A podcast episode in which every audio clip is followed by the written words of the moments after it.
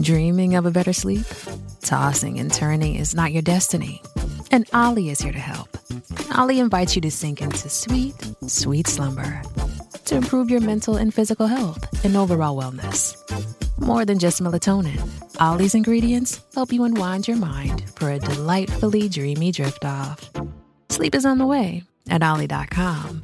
That's O L L Y.com. Hi, everyone, and welcome to today's episode of the Professional Book Nerds podcast presented by Overdrive. This is Jill. Welcome. It is officially Mon. Uh, it is Monday, but I meant officially October. Wow, coffee has not kicked in. Um, today's episode is actually an interview that Adam did before he left Overdrive and left the podcast. Um, an interview he did with Drew Magary about his new book, The Night the Lights Went Out. Drew's been on the podcast before. Adam is a huge fan of his, so we are we are happy to have him back on the podcast. And um, this is the last of the episodes or interviews Adam had that we've not posted. So, um, yeah. Um, if you want to get a hold of us, uh, you can go to our website, professionalbooknerds.com. We are on Twitter, Instagram, and TikTok at ProBookNerds. And you can always email us at professionalbooknerds at overdrive.com. Um, I think uh, very short and sweet intro we got going on today. Um, happy October, happy, happy spooky season. Um, and that's all I got for y'all. So enjoy this episode, an interview with Drew Magary on the Professional Book Nerds podcast.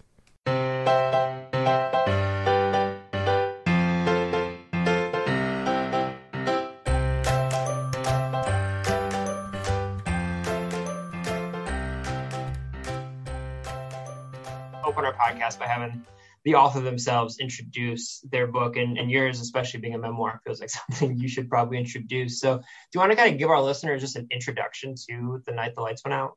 Uh, yeah, sure. Hi, I'm Drew Magary, yeah. uh, correspondent for Defector and for sfgate.com, and the author of The Night the Lights Went Out, a memoir of life after brain damage, uh, which I wrote after dying uh, and being in a coma for two weeks and uh, waking up uh, severely disabled and uh, coming back to life slowly after that. And it's a story of that. It sounds, it's more entertaining than it sounds. It sounds like a complete fucking downer, but I swear it's not. yeah no it's it's extremely entertaining it finds somehow you find a way i mean anyone who's familiar with her writing you find a way to be funny even with some of the morbid stuff but at the beginning of the book there, there's something that you do where i mean it makes perfect sense when people understand. You talk about the two weeks that you know you weren't with us. So you literally interview your family and friends and just i'm curious what that experience was like like asking all these people who you're so close to about what it was like saving your life and, and then kind of waiting to see if you were going to come back.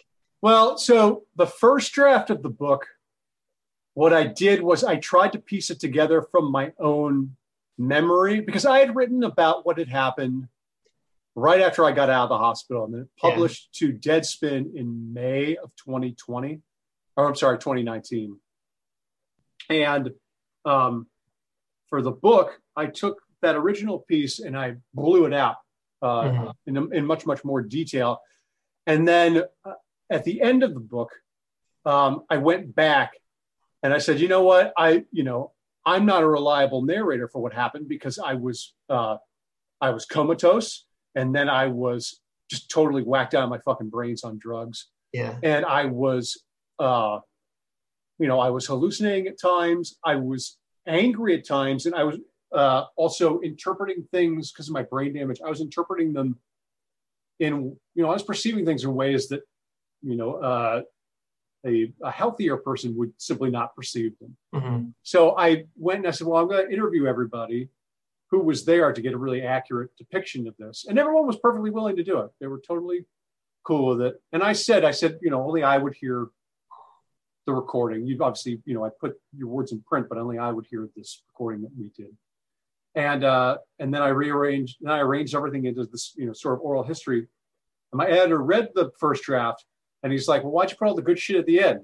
and so the, the you know, the, the my account, from my perspective, we basically got rid of that, and we put everyone else's perspective up front. and it made a lot more sense um, ultimately in, in the end. But talking to everybody about it, everyone was very, very kind. Uh, and, you know, to a point where like, like, you know, I felt guilty asking people to relive this, particularly it was, it was early in the pandemic when everyone was terrified and fucking couldn't go anywhere. Yeah. And so, you know, it's not nice to be like, well, by the way, would you like, while you're here suffering through this trauma, would you like to relive a trauma from a year earlier? and they all said, okay.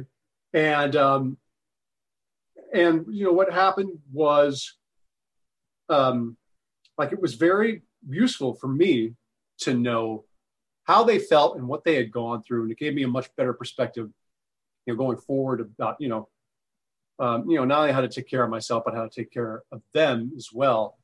And then when it came out in book form, my dad read it and was very overwhelmed and was very touched by the book and thought it was good. And my mom could not finish it. And I said, that's fine. Mm-hmm. Like I, I wasn't going to give anybody who had lived through that, I wasn't going to obligate them to read the book if they didn't want to. Was it, but, but while you were asking them questions and stuff, you, was it i mean i am sure it was emotional but i mean was it hard to hear their answers? Like especially from the night of when you had your accident like what was kind of going through your mind while they were telling you this stuff? It actually wasn't because um, the one thing i did before i talked to my friends and my loved ones and my doctors was i said when you're talking to me pretend i'm not me um, pretend i'm a journalist asking you these questions and you're just talking to some random asshole about what had happened mm-hmm. and of course they knew i was me still, you, know, you can't put that out of your brain. Um, but I never, there was never a moment where I was uh, sort of traumatized mm-hmm. by what they had told me because, frankly, I wasn't awake for the yeah. majority of it. I simply don't remember. So I remember being more curious, and you know, the parts where I was surprised um, were not all that surprising once you know, you know, you know, four people were all saying the same thing, you know, yeah. and so there wasn't, uh, you know, I'm being a bit slow and a bit choppy here, but no, I, I just wasn't, there was never that sense of devastation. I was never awake to be scared. Yeah. And so I had to essentially re engineer my trauma through listening to them. They were the ones who really had to deal with a lot of bullshit. Mm-hmm. I was just some asshole strapped, you know, to to a hospital bed you know, trying to like rearrange cones on a shelf so that I could be a normal person again.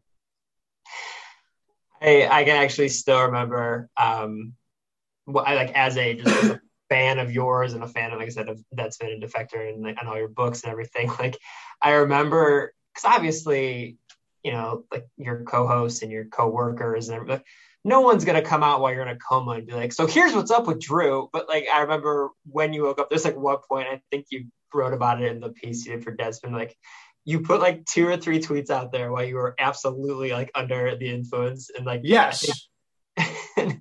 but like and, and like the thing that like made me not laugh about, but like kind of made me smile is like I am absolutely one of those people who like I from afar feel so close to your like the group of you who were at Deadspin and who are now at Defector because of just the way that you all write and you interact with fans and everything. Like, so to see just like those few tweets, even though I'm sure your wife was just eternally pissed at you for doing it, like seeing that you were writing something at all and like, holy shit, that's he might be okay. Like, yeah, until you saw like the second or third tweet, then you're like, oh, he's probably not all right at all. I actually, so there's a backstory to that where I woke up I thought in my mind, I was I was like up and like I was like, why am I still in this hospital? Get me out! Like totally irrational, not really comprehending what had happened.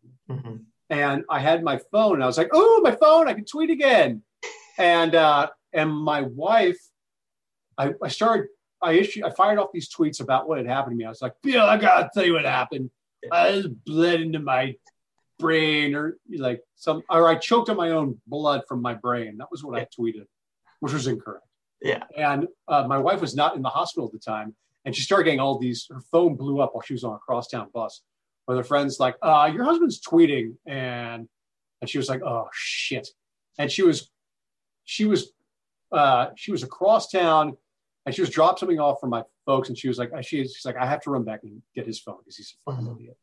So then she got on the bus back uh, across town and, and ran up to the hospital and took my phone and would not give it back to me uh, unsupervised for the rest of my hospital stay.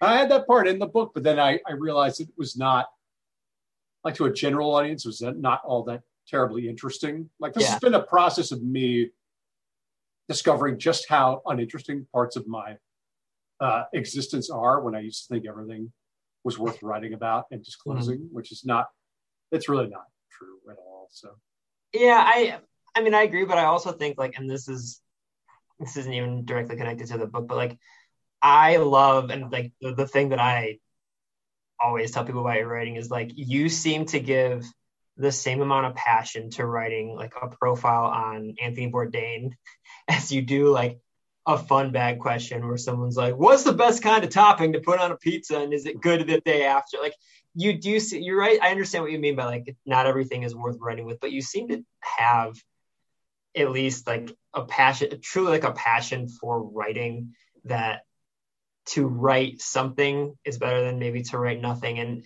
and to ask a question of this to be a good podcaster and a good interviewer yeah. I found myself being really interested when throughout the book when and people will learn about how all the different things you had to go through, basically like relearning how to taste, relearning how to smell, like really getting cochlear implants and everything. But like throughout a lot of it, you kept talking about how you know you were basically asking your boss, like, let me write, let me I need to work, let me start writing. And like kind of like bargaining with your wife, like an hour a day, just let me write. Right. like did you find yourself having to like relearn how to think about storytelling or just like anything like that? Or did that just come back kind of naturally? No, that was all still there. Um, if I look back now at the things I wrote, particularly before I went into therapy, uh, like my mood, I give away my mood. mm, And it's not always rational, it's not always good, but my ability to write never wavered. Like I suffered brain damage in a lot of different ways. It affected my mood, like I just talked about. And of course, it affected my sensory organs. Um, but whatever cognition I had for writing did not dissipate. Um, you know, I was I had brain damage that manifested itself in much more vestibular uh, ways. But the writing thing, the, the thing about writing is that I don't like overly dramatic writers. Like there are writers who just never shut the fuck up about the process, and they treat it like it's some sort of uh, Sisyphean torture that they've been assigned. Like, oh, I a guy had to write three pages and throw them out, and woe is me. And I've never had that because it's always just been fun.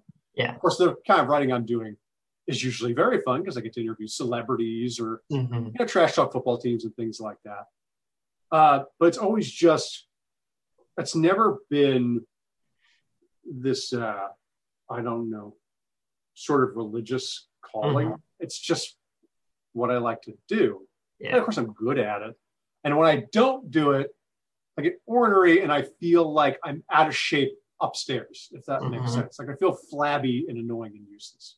Uh, and so that's why I had to get back writing. And also because I was like, well, shit, I got a lot of good material now because I died and then lived.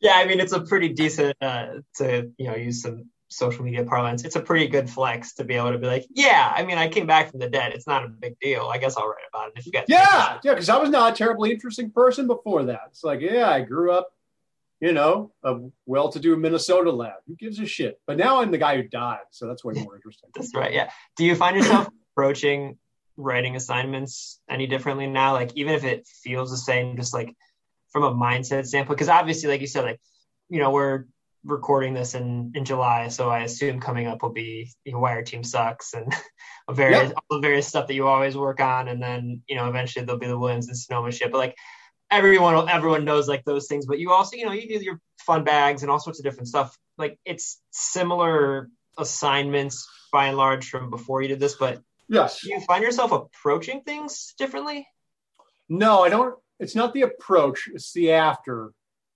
where. Um, so this is really egotistical, but who gives a shit? Like, I know if I wrote something good because I will reread it after it's posted like Oh, four yeah, or five absolutely. times. I'll be like, oh, that's pretty good. Like, I'll, let me reread it again. I'm my favorite writer. Ha ha ha. um, and I don't do that uh, as often anymore because I've gotten better at being self-critical. Mhm. Like I was always self-aware, but I was I didn't do much about it. You know, like I was aware I drank too much, but I kept drinking too much, things like that. Mhm. Um, but now, um, like the process of writing is is all the same, but afterward, I'm a, I'm a little bit more clinical in assessing what I've done, and sometimes I'm not as interested as what as what just posted. I'm like, mm, that was you know, okay. So there are times when I feel like, well, I'm just sort of, you know, it, dep- it really depends on the post. Like I wrote something this week that I really liked, and I'm very very happy with. Other times I'll write something that you know I feel like is filler, Mhm. and I'm not. It's not that I'm unhappy. It's that I'm just okay. Well, I need to be be better about that. So it's really about judging my own work, and I'm a bit more discerning about that now than I was before. Well, and I mean, I imagine one of my jobs here at Overdrive is I, I write blogs for our you know our library part library and school partners, and obviously a major part of your job is blogging. And yeah, I mean, like I imagine not every single piece can be something where you're like, put, let me put this on the wall. Like there is some, I imagine there's some stuff you're like, well, you know, and that, whether it's you or someone else at defectoring, it's like, well, Giannis scored 50. So I guess we gotta, someone needs to write something good about this. Like, Yeah, yeah, yeah, yeah. We, I mean, we do have we do have that, and you know, we do have the, the right people for that. And I do, I, you know, I am sort of like, okay, do I really have anything to say that's going to be different from what other people have to say? When it's something like, you know, yeah, Giannis scored 50 to win the NBA Finals. You know, you're not going to get a perspective from me that's better than someone who really knows the game and has watched Mhm. every single regular season game. You know, you know, closely and things like that. Yeah. Uh, I will say that the one, the one, the one thing that was different uh, was that so before I suffered my accident, I was two chapters away from finishing a novel called Point B, and when I woke Mhm. up, I really wanted to finish the novel. You know, sort of like uh, as an existential, like I'm back sort of feeling, which I Yeah. did. And then, um, and then no publisher wanted to buy it, which sucked. But then I, I self-published it anyway, and I was very, very maniacal about that book for a very long time. Like I Mhm. was very emotionally invested, not in its success, although I still have high hopes for its success. Um, but just in terms of the story itself, like I was living inside the story. Like that's what you need to do when you write a novel or any book. Yeah. Like you just you get over the fact that oh I have to write a book. You and you just sort of you luxuriate in the fact that you're in this world and it's in your head and you can retreat to this world anytime you want. And I spent a lot of time in that world, almost to a fault. Um, so there was that moment where I wasn't necessarily letting go of something that, you know, that clearly meant something more to me beyond just, well, I, you know, I wrote a book and I want to sell it. All that. Yeah. so you say you were two you were two chapters away. Like, do you think the the two the two chapters are like wildly differently written than the stuff before? Because it sounds like I guess like the thing that blows my mind the most about this is actually my my father in law had a a heart attack. Um, like he had an experience not dissimilar from yours in the sense that like he had a complete blockage in whatever the artery is that they call the um the widowmaker or whatever it is like like basically 100% blockage and he had that happen um at a like small comic-con in detroit i think he was like and if it would have Oh, happened I've been to a small Comic Con. It's really weird. yeah, and it was one of those things where, like, if it had happened 10 minutes earlier, he would have been in the car. If it had happened 10 minutes later, he'd have been on the show floor. But where it happened to happen, there was a um, paramedic right there. They got him to the hospital. And, like, even at the hospital, like, my mother in law called us and was like, you need to come say goodbye.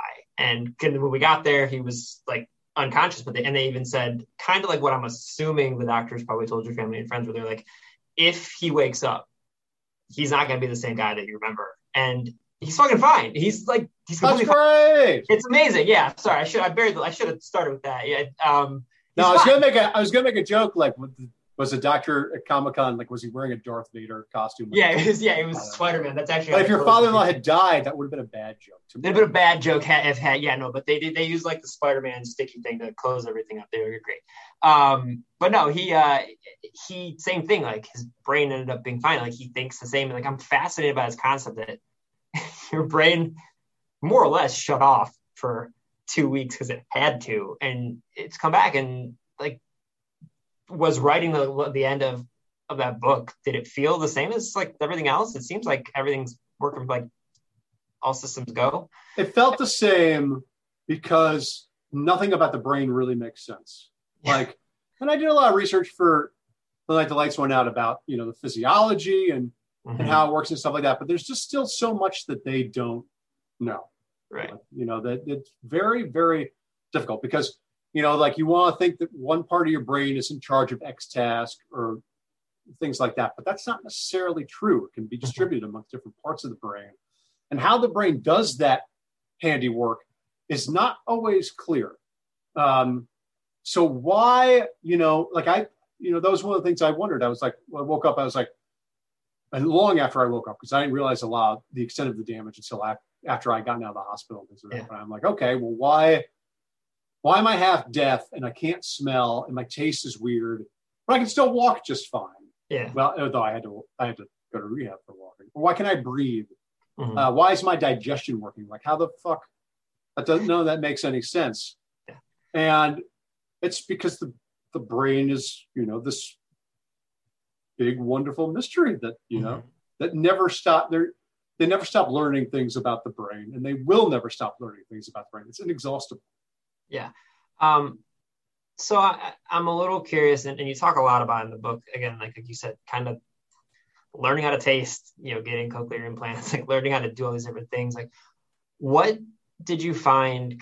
I mean, I'm sure all of it was challenging and frustrating as hell, but and you talk about it in the book. But what it, are there things like ongoing now that continue to frustrate you? Like, are you able? Have you gotten your taste back and things like that? I mean, it's been obviously like the book kind of ends at a certain place, but it's been a long time since you've written the book, and I imagine you're continuing to do stuff. Like, Right. So, uh, essentially, I feel as good mentally and physically as I ever have, and that's true. That's not both. That you know, like that's the sort of shit you hear like right before an NFL training camp. Ben Roethlisberger. Right. Yeah. Before you know, before the quarterback tears his knee in eight different places. Uh, but in my case, I feel excellent. Is my taste all the way back? No. But um, and this sounds very weird, but I have fully adjusted to that fact. Okay. So in spots where you know in the very beginning, where I was always noticing what I couldn't taste, Mhm. that has that has done a complete 180 where i notice what i taste and that's that and it's and that's the way it tastes to me and it's fine so even things that i really thought i had lost like ice cream like ice cream does not taste the same as it did to me which does not make any sense uh, and yet i can i can eat it now on its own terms i put a shitload of hot fudge sauce on it Well, sure. and that tends to work. But um, like, it, I have rewired how I live and how I think about these things so that the processes are not debilitating. Mhm. Makes sense. It's very Yeah. hard for me to communicate if you haven't been through it, and I don't want anybody to go through. Yeah, no, I I know what you mean, but like one of the things that I, I really was, was I found really fascinating. It feels very weird to tell you that things in your book are really fascinating that you were struggling through. But, no, no, I I find it interesting. You know, Yeah. So like uh, with the is it cochlear? Am I saying that right? a cochlear implant. That's correct. Yes. Yeah. So to help your facilitate with your hearing, and anyone who's familiar with your writing knows like, one of the things you're really passionate about is music. In fact, uh, you and I agree on something very, very strongly. Uh, the Struts being the best band in the world. Hey, I'm Uh, seeing them. I will see them in September. So before this podcast has posted, I'm- I will have gone to my first rock concert post pandemic. Yeah, um, that is fantastic. And uh, but like one of the things that you talk about with the implants is the fact that like listening to music can completely change because you're kind of only hearing out of one ear. And like, are those things with the implant? It's it's just about back to I don't want to say 100, but as close as it can be, right? Yeah, I would say so. Like it's a miracle. It's just a fucking miracle. It's Yeah. the coolest thing ever. And yeah, I got I essentially got music back. There are certain things that are different now. So like for example, like I'm wearing headphones talking to you. I if I wear headphones while listening to music, I'm not going to have the cochlear implant on. I'm only going to listen through one ear, but I'm so used to that Yeah. that I have rewired so that it feels like it's in the center of my head. It doesn't feel like if you plug up your ear right now, if you do that Yeah, let's do it. and you listen to music, it'll be you'll notice it. Yeah. Like it won't feel it won't feel like it's inside your mind. Mhm. It will feel as if it's you know essentially some sort of ambient noise coming through, even though you'll be able to make out the melody and all that stuff. And that's how music was for me in the beginning. Um, and then when I got a cochlear implant, first of all, that that more or less eliminated it if I was listening to like uh, music through like a like a like a Wonderboom or like a wireless speaker, which is what I do the majority of the time now. I listen to music Yeah. and it's just the same as it ever was. Um, but if I want to listen to music privately, like on headphones or something like that, I can do that too because I have learned essentially how to be half deaf. So I am I am comfortable with the levels of deafness that I have at any given moment. So Mhm. you know, if I have like I don't wear a cochlear implant to sleep, and I don't wear my hearing aid to sleep, then that's good because then I don't fucking hear anything. Yeah. Uh, but then, uh, then I wake up and I go and I put all, all my shit in Mhm. and I hear everything. And it's just like, and I say it in the book, it's not unlike having glasses. You're wearing glasses right now.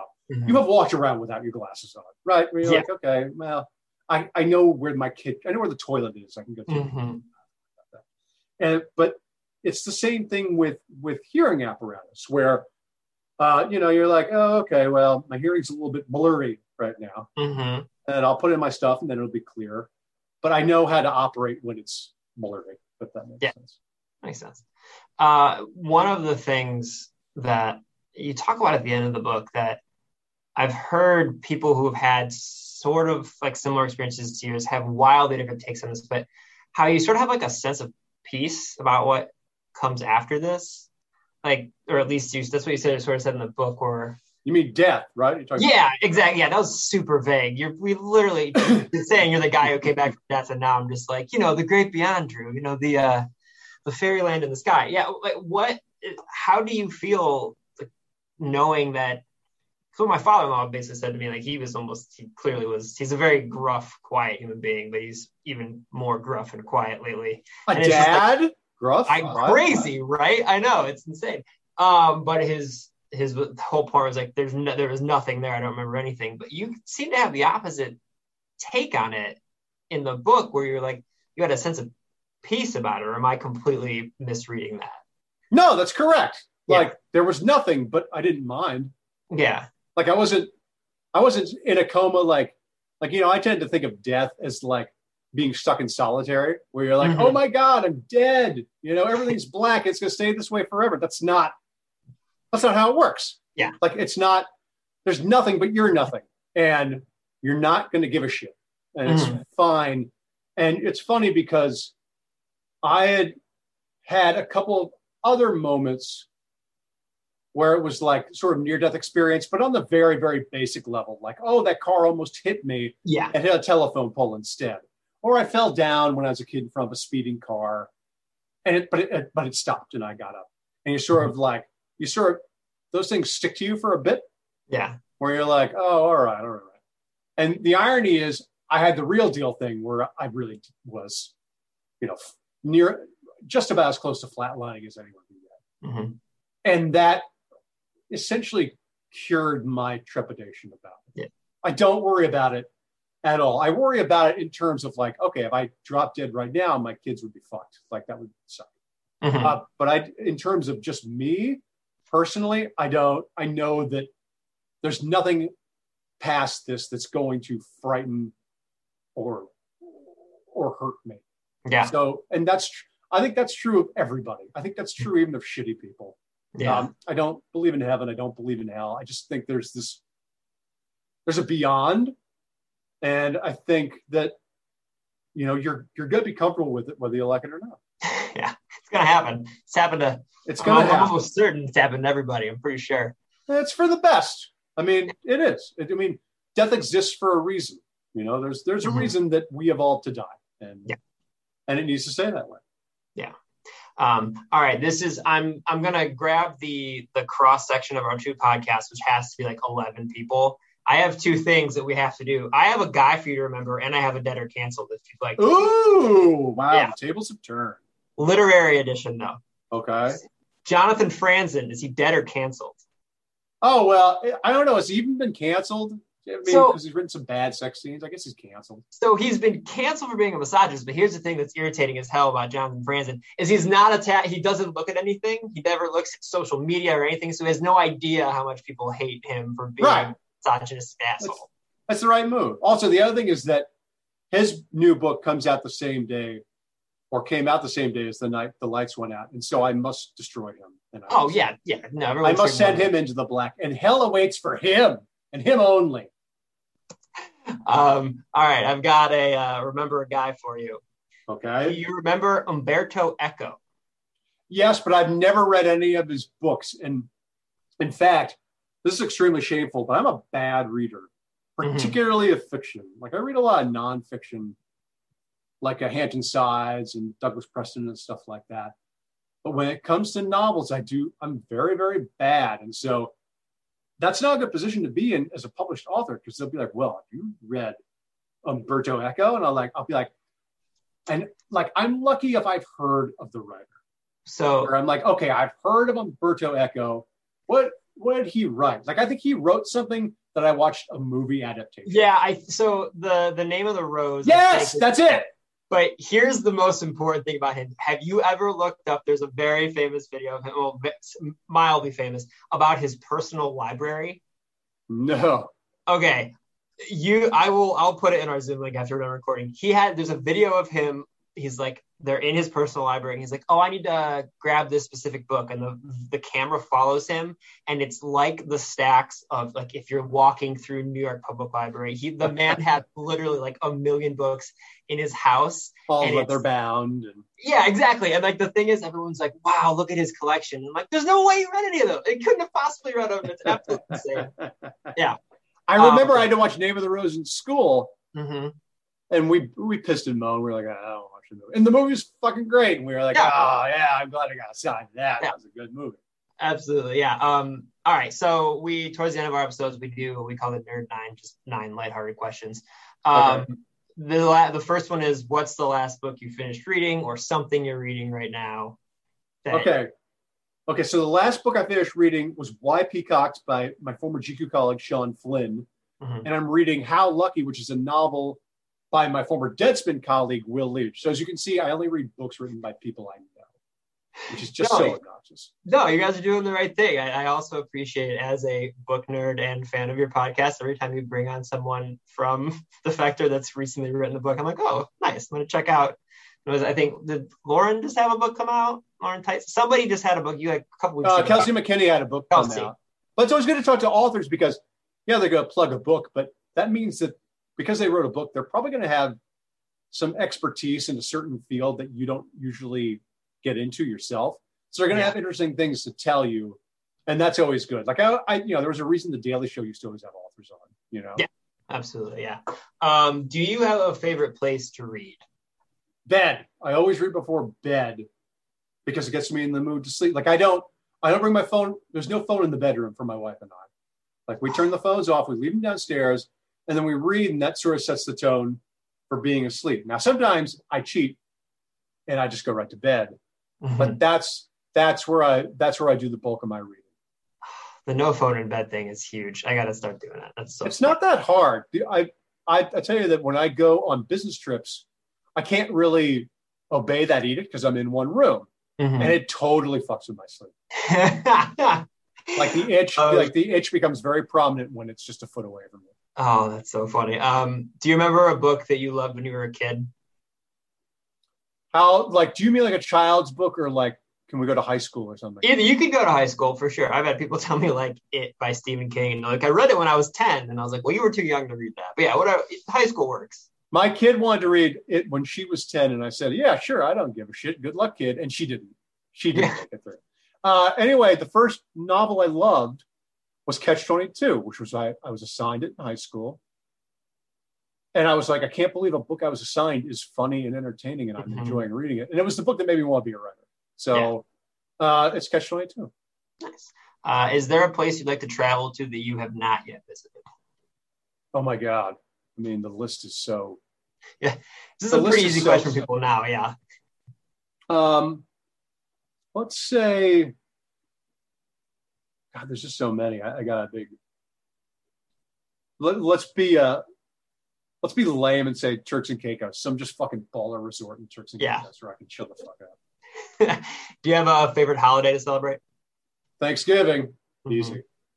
What's the best side dish? I know you guys talk about it every year, but Stuffing.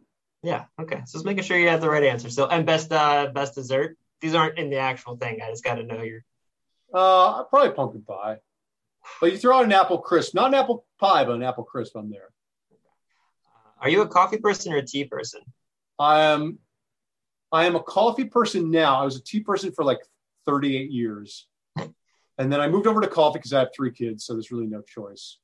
Um, and coffee now I do it because, and this is totally lame, but I have one cup of coffee in the morning. It gives me a bit of energy. And I don't drink tea after that because I used to drink tea sort of steadily through the day, Mhm. but then I ended up taking a piss 9,000 times. So I had to stop doing that because I can't, you know, I, I already have old man bladder. I, I don't need Yeah. to be old. uh, cats or dogs?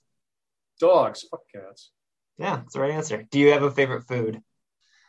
Uh, let's go with um, a bagel. Everything bagel has to be a good one with cream cheese and then smoked sable, not smoked salmon, smoked sable. It is fucking amazing. That's the best goddamn shit. Um, then last one is if you could have dinner with anybody alive or dead, who would you pick? Alive or dead. Yeah. Oh God. Let's go with Joyce, ju- just to be literary. I'll say Joyce because he was also he was a good writer, but also I think he was good company. Like he was funny. He was extremely caustic. He was like unimaginably horny. So he was a good party guy. Oh man. All right. Last question for you. What do you hope readers take away from reading The Night the Lights Went Out? Uh, that they want to tell everyone else to read it and buy it so that I can come. Yeah. No, I think I think it's that you uh, come away with it curious about your own mind and your own body because um, I used to say this a lot, and I probably still say it where I'm like, "Oh, I know my body." Mhm. Um, you know, you don't. You Yeah. absolutely don't. There are things you're going to discover about your body and your mind throughout your life. You had no fucking idea that Mhm. that that was coming, or that you would know that you were going to feel things you never thought you would feel, and it's terrifying at times and unpleasant at times, but also rather extraordinary. Um, you know, you, when you think you've seen it all and heard it all and done it all, you're not you're not fucking close. You're nowhere near close. Yeah. Well, the book is incredible, and I say this with all sincerity. Uh, as my literal favorite writer on the internet, I am extremely glad you're doing well. Thank you. Thank you, Adam. Readers can sample and borrow the titles mentioned in today's episode on Overdrive.com, and our library friends can purchase these titles in Marketplace. Professional Book Nerds is proud to be an Evergreen Podcast signature program. To learn about other Evergreen podcasts, visit evergreenpodcasts.com. Our podcast is produced, recorded, and edited by Jill Grunenwald and presented by Overdrive.